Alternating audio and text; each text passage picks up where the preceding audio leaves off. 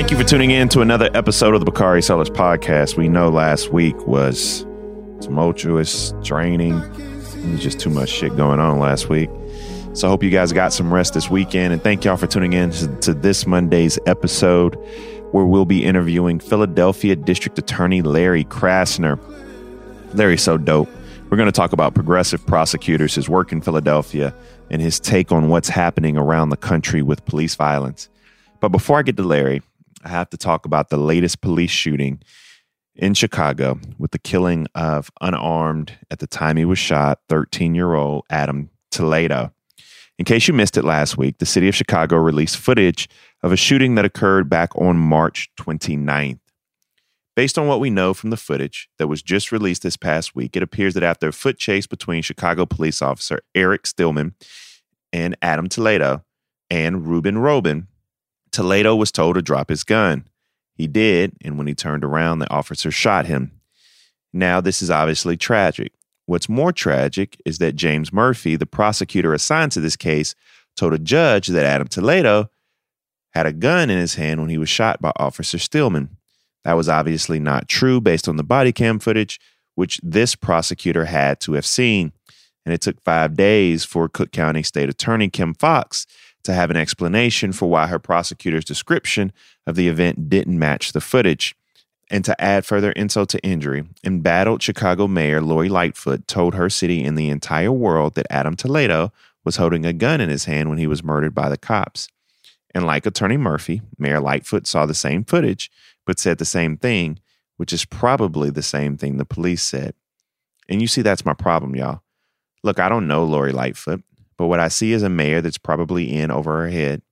And what I also see is people amplifying police reports when we know that police sometimes lie. And what we also know, which appears to be a pattern in Chicago, is video footage saying one thing, Chicago's leadership saying something else, and footage that folks sit on for way too long. It's hard to see this in trusted leadership in Chicago, given the scale of challenges before the city. And as we've seen with some of our guests like Dr. Rashawn Ray, We've got to move away from looking at these incidents as rotten apples and instead talk about how we get rid of rotten trees because that's our problem a broken system of policing. And the roots of that rotten tree seem to go beyond policing and reach into some of these DA offices and these mayor's offices as well. Fixing that is our job. And today's conversation with Philly DA Larry Krasner will be about what that work looks like. And that's that on that. Now on to our interview with Larry Krasner. This episode is brought to you by Jiffy Lube. Cars can be a big investment, so it's important to take care of them. I once got a car that I started out with 25,000 miles on. I got it to over 200,000 miles because I took care of it. You know how you take care of a car? You take care of the maintenance, the oil, the brakes, all that stuff. And if you don't, you can have a car just completely fall apart. When your car needs maintenance, head to Jiffy Lube. They provide automotive excellence at speed. Get your oil change, brakes checked, tons of other multi care services. It's all done by expertly trained technicians who actually care about taking care of you and your car. Jiffy Lube, car more. To find coupons and start an instant online estimate, visit jiffylube.com. This episode is brought to you by Atlassian. Atlassian software like Jira, Confluence, and Trello help power global collaboration for all teams so they can accomplish everything that's impossible alone. Because individually we're great, but together we're so much better. Learn how to unleash the potential of your team at Atlassian.com. A T L A S S I A N.com. Atlassian. Tap the banner or visit this episode's page to learn more.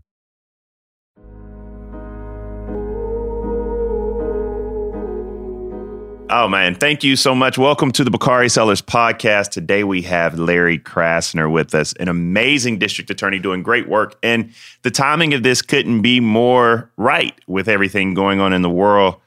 Mr. Krasner, we start each of our guests by having you walk us through the arc of your career. You started your career as a public defender, which we'll get into, and spent 30 years as a criminal defense attorney. And then you decided to run for DA. Talk to me about your career in the law and how it's shaped your orientation around your current role as DA of Philadelphia. So, um, you know, when I came out of law school, I really wanted to do criminal justice. I interviewed for prosecutor jobs and defender jobs. I wanted to work for the government. And some of it came out of the fact that I had been on a jury in a death penalty case after college and before law school that really kind of formed my path. I was a public defender in state and federal court for five years, but I wanted to go in private practice because, in addition to criminal defense, I wanted to do civil rights work. And so I was actually a criminal defense and civil rights lawyer for 25 years with my own law firm. And the main kind of civil rights work I did was lawsuits against the Philadelphia police mm. because they, they were completely unaccountable in that time period. There was no prosecutor holding them accountable in any way and pretty much got away with what they wanted. And that seemed to me fundamentally unfair. So as I while I was a civil rights lawyer, I was also in a sense the only kind of prosecutor there was for police misconduct in the form of brutality, in the form of framing people, uh, in other forms like simply abusing your wife as a cop because you could get away with it, arresting your own wife during divorce proceedings, try to get an advantage on child custody, on support payments, things that were that outrageous were going on. Mm. So I did a lot of that, but I also had a professional hobby, which was representing protesters. And I did that for 25 years, almost always for free. You know, any any organization that has had major impact in the United States in terms of social justice movements, ACT UP, Occupy, Black Lives Matter, uh, and I could name a dozen more. These were all clients of, of mine and of our law firm. They were people we loved to represent. And Philly juries knew what to do for the most part. They knew to find them not guilty. And um, they should, because that's what the Constitution said. How do you make that jump to go to the DA's office? Was there a, you know, some people say the community was begging me, or some people say I woke up and knew I wanted to be district attorney. I, I for one, practice criminal law, do a lot of civil rights cases. I ain't never want to be nobody's district attorney. Tell me, tell me how you got to that point. Sure. So um, I got to that point because I did 30 years of being in court four to five days a week. You know, I had I had tens of thousands, well, at least 10,000 clients. I had a couple thousand trials and I was working hard. I was doing a good job. I got some justice for individuals. But the whole time I'm watching what looks like a slow motion car crash. Mm-hmm. I'm watching the entire system get worse. My my career basically overlaps most of the rise of mass incarceration in the United States. So I'm chugging away. I'm doing, you know, justice individually. But at 56 years of age, I was kind of disgusted because I felt like my career had had basically no impact in any way that was sweeping. Mm. And we had a whole bunch of candidates lining up to run for office one more time, saying the same stuff lock up more people, higher charges, more mandatories, put them away for longer uh, it, it disgusted me, honestly. And I just felt like, if nothing else, we need to talk about what should happen with criminal justice.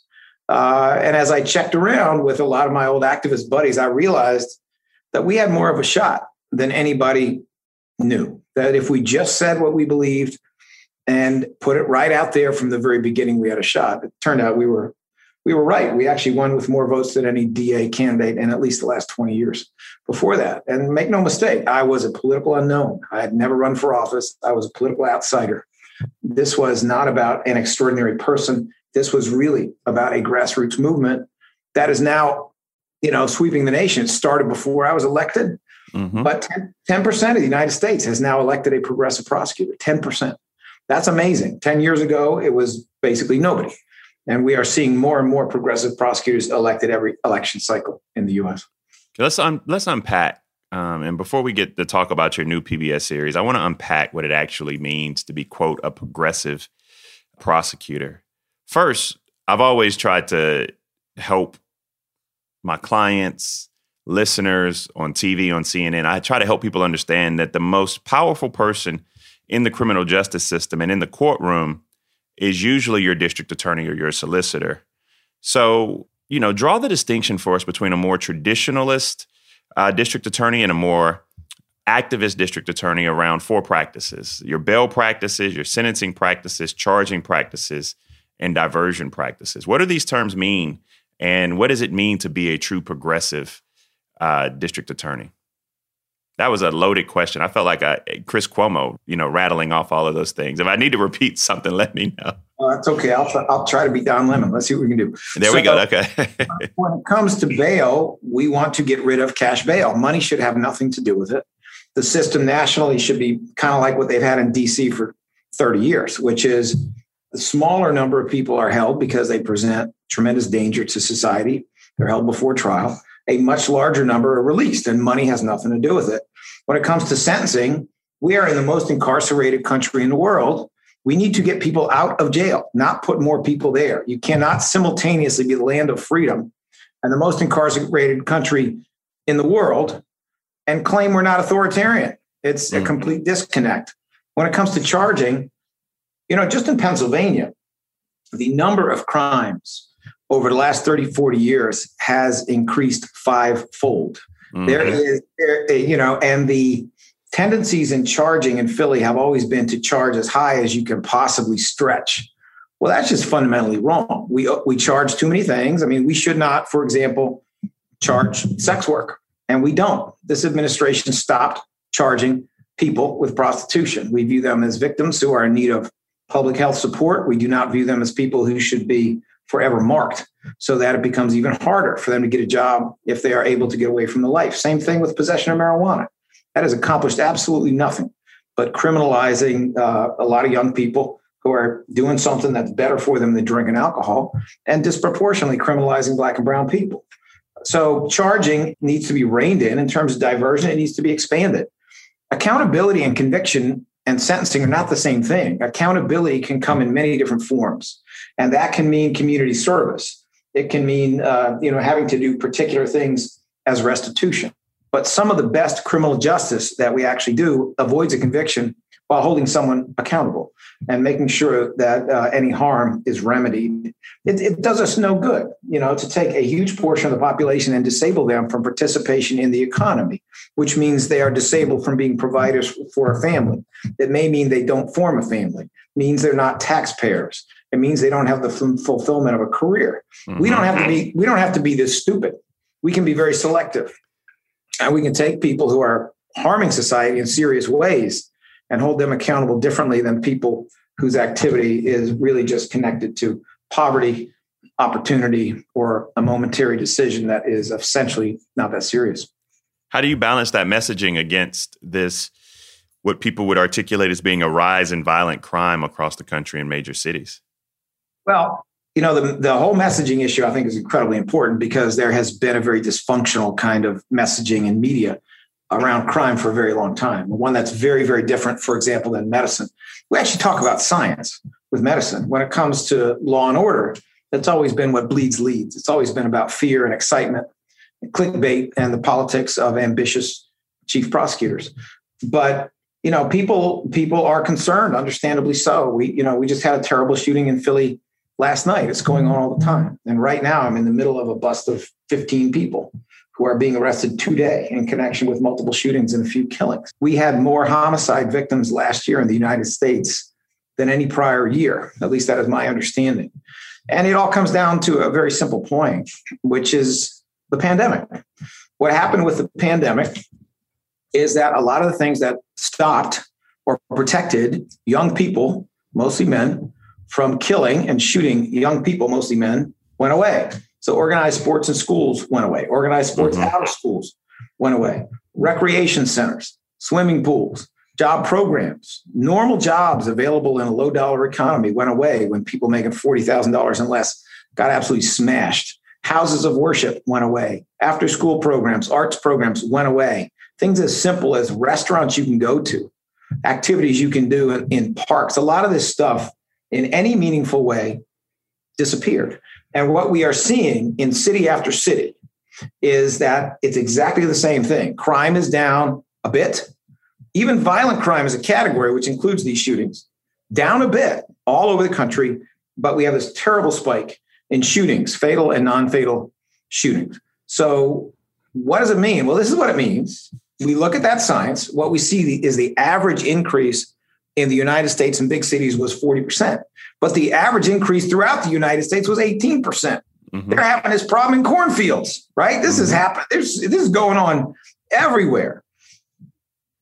We do not have progressive prosecutors everywhere. We have them in only 10% of the jurisdiction. So if you look at the 34 cities where this data is available that are large cities, what you actually find is that there are Republican DAs and mayors in these cities, conservative ones, traditional ones, progressive ones, democratic ones, they're all having the same problem. There's absolutely no pattern having to do with the criminal justice approach of those chief prosecutors. This is a much, much more fundamental issue of what happens when you strip away prevention that has been very, very meaningful. And what it really means from the prevention perspective is coming out of this. We don't want to just restore it, we need to invest much more heavily in it than we did before because it was far more protective than we ever realized. This the, this tragedy of the pandemic and an epidemic of shootings is confirmation that we should be and we should always have been investing more heavily in prevention. Yep.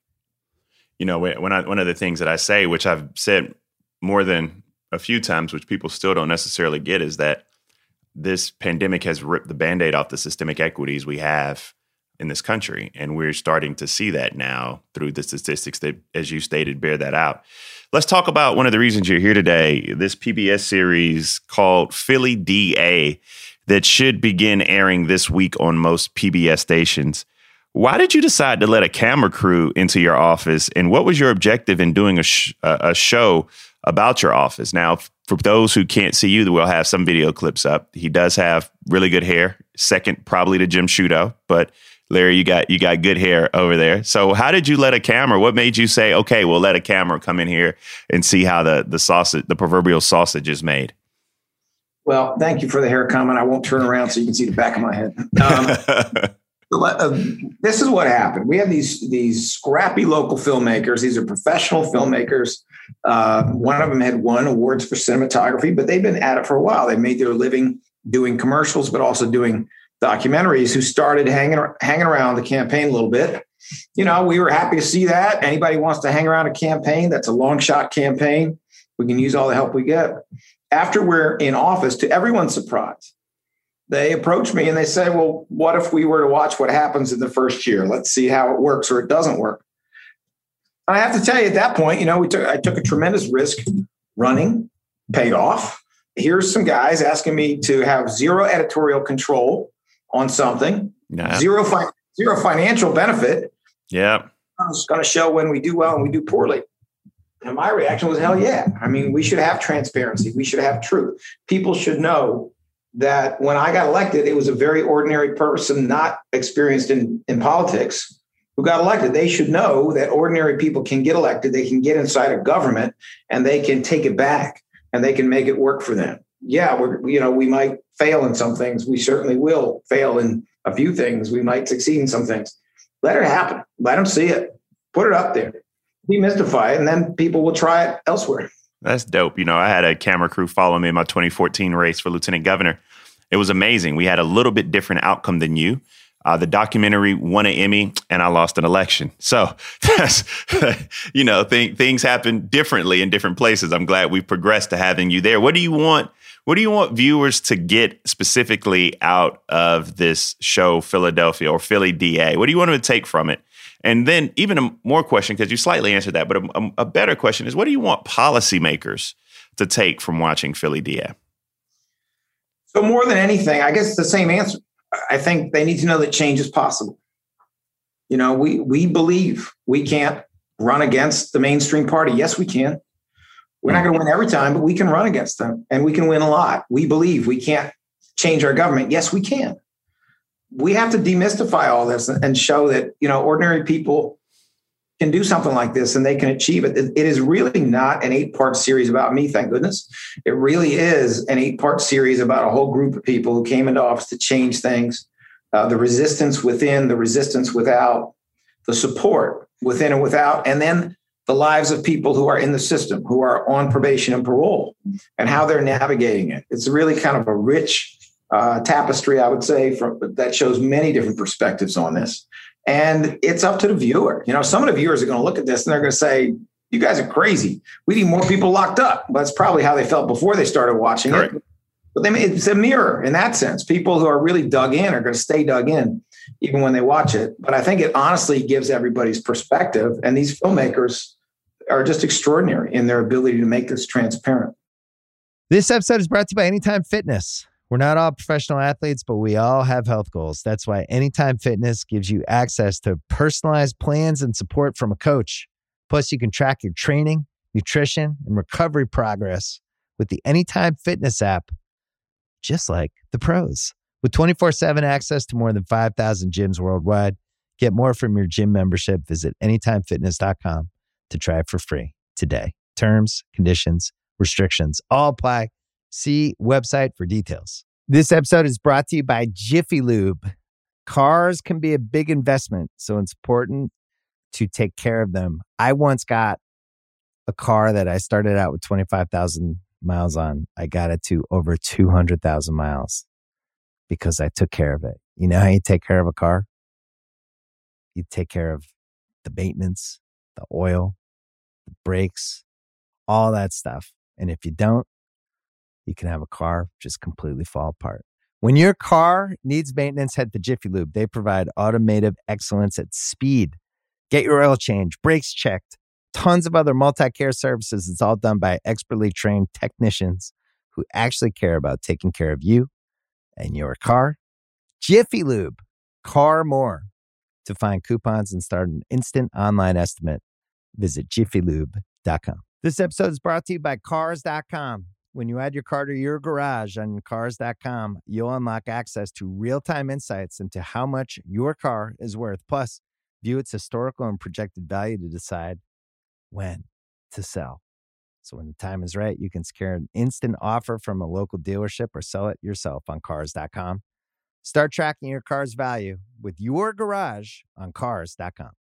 You know, I, I would be remiss if I had you here and, and not kind of talk about the news of the day.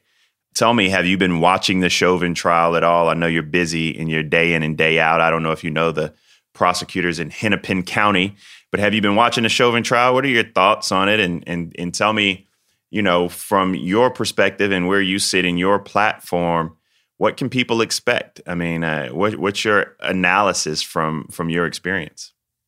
So, strangely enough, I actually know Hennepin County rather well. I worked for the public defender's office there one summer when I was in law school, and I have a lot of family on my wife's side who are from the Twin Cities, so I've spent some time there. What am I seeing? You know, I am seeing excerpts. I find them interesting. More than anything, I am hanging on to this the video. The video is um, amazing. Hmm it's it is hard to imagine that video doesn't do it. I think it does. I have to think it does. But um, you know, but it's symptomatic of how many George Floyds have there been prior to video? When there was no video. How many George Floyds have not had anyone think twice? When somebody said, Oh, he died of a heart attack, he died of a drug overdose. How often has this happened? So I'm I'm actually optimistic that we are going to see something that looks like a form of justice. I'm optimistic we're not going to see a complete acquittal here. That we are going to see some kind of a, a conviction. Um, it's just so awful to think we might not. Yeah, I, I can't I can't wrap my head around. I mean, I, I, I am someone who believes that the prosecution getting the third degree murder charge was probably the biggest blessing that they've had in this amazing prosecution of a case uh, because jurors are people pick on me by the way that I say that word when I'm on Wolf. That's my southern accent, but jur- jurors, I don't know how else to say it, are, are wild cards. And um, you know what what are you doing uh, and are you doing anything special in uh, pennsylvania and philadelphia in particular to get more people to play a role in the process to get more people to come out and do jury duty particularly those of color helping them understand the role and import of not just your role but the role of the jury as well well, you know, in Philadelphia, we are blessed with pretty diverse juries. Uh, the demographics of the city are actually 37% white, and 63% people of color, predominantly black people. I had so, no idea it was that black in Philadelphia, but it makes sense now. I get it now. It is. And, uh, you know, super voters in Philly are often 60 year old black women. Mm-hmm. So, so simply because of the voter registration, the voter activity, we have a very high rate uh, of having participation uh, on the juries of people of color. which is a good thing. It's actually a it, it's a famous venue. I, I don't know if you know this, but civil attorneys who are doing mass torts or doing serious litigation try like crazy to come to Philly. They try to find some excuse for why the case has to be done here because it's it's a working class orientation. And I have to tell you, in criminal justice, I've always thought they were very three dimensional, having picked a whole lot of juries myself, because a lot of them have a police officer in a family, but they also have someone who's been a victim of a terrible crime, and, and they may very well have, you know, a cousin who's doing a life sentence. That's kind of what the Philadelphia experience is. This is the poorest of the 10 largest cities. And so um, we have a real criminal justice system addressing real issues all the time. Uh, certainly, we've done a lot to try to increase voter registration certainly we have done a lot within the office to make sure our attorneys are not being discriminatory when they pick juries. And there's a very, very long-standing history and culture of DAs in Philly deliberately trying to exclude, exclude black and brown jurors mm. from juries. So we have tried to break the back of that culture as much as we can. Um, but you know, it's an interesting city in many ways. You actually have right now in Philadelphia, you have more women judges than men. You have more uh, black judges than white at the moment. Uh, city that is seven out of eight votes are Democratic. So, you know, some of the stuff we got right, but needless to say, it also turns out that just as you can't always predict what a juror is going to do, just as, as picking people based on race is usually a, a pretty dumb notion of how that's true on a jury. That's also true on the bench. And, and you know, keep, I, I, keep plugging ahead looking for good people. That's it. I agree with that. In the Wright case, uh, Daunte Wright, 10 miles away from uh, Hennepin County. Officer Potter was charged with second degree manslaughter. Not necessarily, you know, going into that case too much. I'm sure we don't, we, we think we know the facts. We've seen the video, but we don't know all of them. Talk about the charging decision and how would you get to a charging decision that's not a murder charge? I actually think manslaughter is probably the appropriate charge. But how do you come to those decisions? What happens? What goes into the process when you have a video like this? Because, you know, right now, I, I, don't think people are educated on the process that you go through to make decisions. They see the video, they they think it's murder, and they don't get murder, so there's disappointment. Talk about that process and what it looks like. You know, of course, the complication here is everybody's been educated on, you know, fictional television, right? There in Pennsylvania, there are five levels of homicide, but only three of them are murder. The other two are, you know, manslaughter. They are essentially accidental or quasi-accidental shootings. It's a mistake that is so extreme it rises to the level of a crime. And that's that's just not common knowledge. What do we do? We try to look very, very carefully at all the evidence. If we are lucky, we have video. If we're lucky, we have body worn camera, and it can tell us a lot. And we try to make those decisions obviously in this case you have a police officer um, who is stating before she pulls the trigger that this is a taser right Taser, taser, taser. Yeah, taser, taser, taser. Taser, taser, taser. There is evidence that at least indicates she may believe that she is about to activate a taser when she is not. There's also a damn good argument she shouldn't have done any of that. And it was completely unnecessary to tase as well. So you have to balance all that. But let me say this, you know, because I criticize prosecutors a lot. I think it's good that they brought charges so quickly at this time. There will be time to sift through all the evidence. There will be time to give every witness the opportunity to come forward and provide full information. There will be more forensics that need to be done. But there was a need to move very quickly. This is a situation, you know, one of the things that happened uh, around George Floyd, in my opinion, is that originally the prosecutor in, in Hennepin County did not move quickly enough. Mm-hmm. And so the public outrage built and built and built uh, with consequences that were not perfect. I think if they had moved more quickly earlier in the Floyd case, there would have been less destruction. There would have been less violence. There would have been a better sense that our elected officials are actually trying to get it right. So I applaud them for moving quickly on this. Uh, you know, I'm not in the middle of the case. I don't have a file to say for sure it's the right charge. But I will say, on the limited information we have, it seems like it probably is. Zooming out a bit, talk about the difficulty of charging and prosecuting cops uh, for shootings and other instances. And I want the nuts and bolts prosecutor's perspective on the difficulty of prosecuting officers from the department that you work with every day, uh, building your own cases, and the difficulty of getting jurors, particularly white ones more so, to be impartial when there's an inclination to give officers the benefit of the doubt. So, one of the real structural problems we have is laws in a lot of these states, including Pennsylvania, favor police in ways that are flatly unfair. They give them defenses that I don't think they rightly should have uh, when they do exercise force. It's, I mean, we have a case right now where we are prosecuting a police officer who was in uniform and on duty when he shot to death a civilian. That civilian was running away. That civilian had no weapon on him and his hands were empty at the time of the shooting, right? The law has more excuses built in for that than it should. So we actually have done something very unusual, which is we have gone to a court of appeals to try to change the law and the jury instruction instructions around it before the trial because we mm. believe that, that defense is unconstitutional and it should not be permitted. That's just one part of the problem. The other problem, of course, is there's a huge political problem, which is that most chief prosecutors are ambitious. They want to run for something else. It's become a standard checkbox on the resume of a U.S. senator to have been a prosecutor first.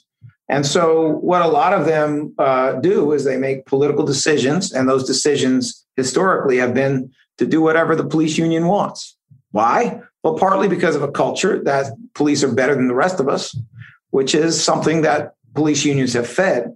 But also, for example, in a, in a state like California or a state like Pennsylvania, you have these big city DAs who are going to have to run in rural sections of the state. And by pandering to the local police union, that police union will stick up for the city slicker DA candidate who wants to be governor or wants to be U.S. senator mm-hmm. all across the state. So, you know, by sucking up to the local police union, by holding no one accountable, it may advantage you in your efforts to proceed with your career. Philly's a place where we have had two of our DAs rise to very important positions. Ed Rendell was, uh, as a very young man in his early 30s, he was. I didn't D- know that he was a DA here, and then he became the mayor, and then he became the governor, and then he became best friends of Bill Clinton and a fixture in the DNC. But we also had Arlen Specter. You know, Arlen Specter started out as Philly DA, and he then became the U.S. senator who more or less was a gatekeeper for access to the United States Supreme Court at a very important time. Make no mistake, both of them had good relationships with the Philadelphia Fraternal Order of Police, right? I have no interest in that. I mean, the times have changed. Number one, number two, I don't want to run for anything else than DA. I have no interest in that. So we're willing to take our lumps. And the bottom line is that's what every prosecutor should do. You should hold police equally accountable. Understanding all the circumstances of their job doesn't mean they just get to kill people who are unarmed. Before I let you go, um, you'll have a new max out donor in me. I'm encouraging all of my my listeners to go as well. Talk about your reelect. Why are you getting so much pushback on your reelect, and what's the plan for your second term? Well, I appreciate the max out offer. The max is two hundred fifty thousand dollars. I just want to let you. I'm know. not maxing out. Um, I still owe student loans, but I will do twenty five hundred. I will it's do. Not really. It's not really. Oh, I would. I would do one percent of that. I just wanted to see how far I could take. Um, I'm sorry, I got so excited about the donation, I forgot the rest of the question. What was the just talk about why, why, why, what's the pushback on your reelect and what's your plan for your second term? So the pushback on the reelect is that a a prosecutor of 35 years experience, whom I fired on the fifth day I was in office, someone I had known for five years and whose tactics I knew, is running against me, and his endorsements are coming from the Fraternal Order of Police, which is our police union, a union that twice endorsed Donald Trump a union that is basically and always has been uh, led by white Republican men, with no exception. They have endorsed him, and there is an outside PAC bringing a lot of money called the quote Protect Our Police PAC unquote. Two thirds of that money came from Tim Mellon, who is a racist and a union buster from the Mellon banking family. Half a million dollars is what he threw into the pot. This is the same guy who gave $20 million to Donald Trump. So, big surprise. What we're seeing here is, you know, friends and Confederates of Donald Trump, people who have a cozy relationship with the Proud Boys, which the Fraternal Order of Police leadership does. You know, people who defend an officer having a visible Nazi tattoo while he's in mm-hmm. uniform. Those people are all lining up with a traditional prosecutor, someone whose whose ethics, frankly, I thought were so low that I, I fired him. I mean, it gets even more it gets even wilder, not to go on and on, but you know, the person I fired is the one who re-prosecuted Anthony Wright. Anthony Wright sat in jail for 25 years for a crime he didn't commit. DNA proved he was innocent, and my opponent took him back for a second trial. Oh Amazing. Goodness. amazing but true. Acquitted in an hour, $10 million settlement. Thank you, my opponent, for so much tax money going that way. Why didn't you just not retry him like any normal person would? So that's what we're up against. We're, we're pretty clearly up against the past. And um, we think Philly's going to choose the future. I agree with that wholeheartedly. Talk to people. How can they watch Philly DA and how can they help out your campaign? So, April the 20th, PBS's Independent Lens series is going to start showing it for free on your television set weekly. I think they do two episodes the first night and then one thereafter. But it, you can also stream it on PBS app or on uh, PBS Passport, whatever that stuff is. I don't really know, but I understand that's how you can get it. Understand yeah. I made I made no money off this. I had no editorial control. We're going to look goofy uh, and wrong in some of it. We're going to look right in some of it, but that's as it should be. The truth, truth has some some uh, jagged edges, and that's what it's, it's still, be. And it still has some value, at least in the Philadelphia District Attorney's Office. So, thank you, my brother Larry Krasner. I don't want to keep you too long. I know you have uh, some uh, progressive justice to go hand out today. Thank you, my brother, for joining the Bakari Sellers podcast. Thank you so much. I really enjoyed it. Thanks, Bakari. Thank y'all so much for tuning in to another episode of the Bakari Sellers podcast. Before I let you go, I'd be remiss if I didn't shout out Minnesota Attorney General Keith Ellison and his lead prosecutor in the Derek Chauvin case, Eric Nelson. They've put forth a spectacular case on behalf of the state. And as the jury gets its instructions today, I can say without a doubt that they've done the best they could do as we hope for the best. It shouldn't be lost on anyone that the leadership here who could deliver real justice is a black attorney general and black prosecutor there was a lot of static during the presidential primary about Kamala Harris and her record as a prosecutor. And a point she made often that didn't always land with folks, as it should have, was that prosecutors are the most powerful people in the criminal justice system. Today's episode with D.A. Krasner drove that point home further. And while prosecutors in the system they're charged with leading is deeply flawed, having conscientious prosecutors who understand their role is key. And having black conscientious ones is even better, as we've seen in Minneapolis. We're praying for a guilty verdict, and even if we don't get one, we know that there were two black men who did the best they could do to deliver for a deeply flawed system that took the life of George Floyd. And that's that on that. We'll see you all on Thursday. Hopefully, we'll have a verdict before then and we'll chop it up and talk about that. Have a great day. Have a great week.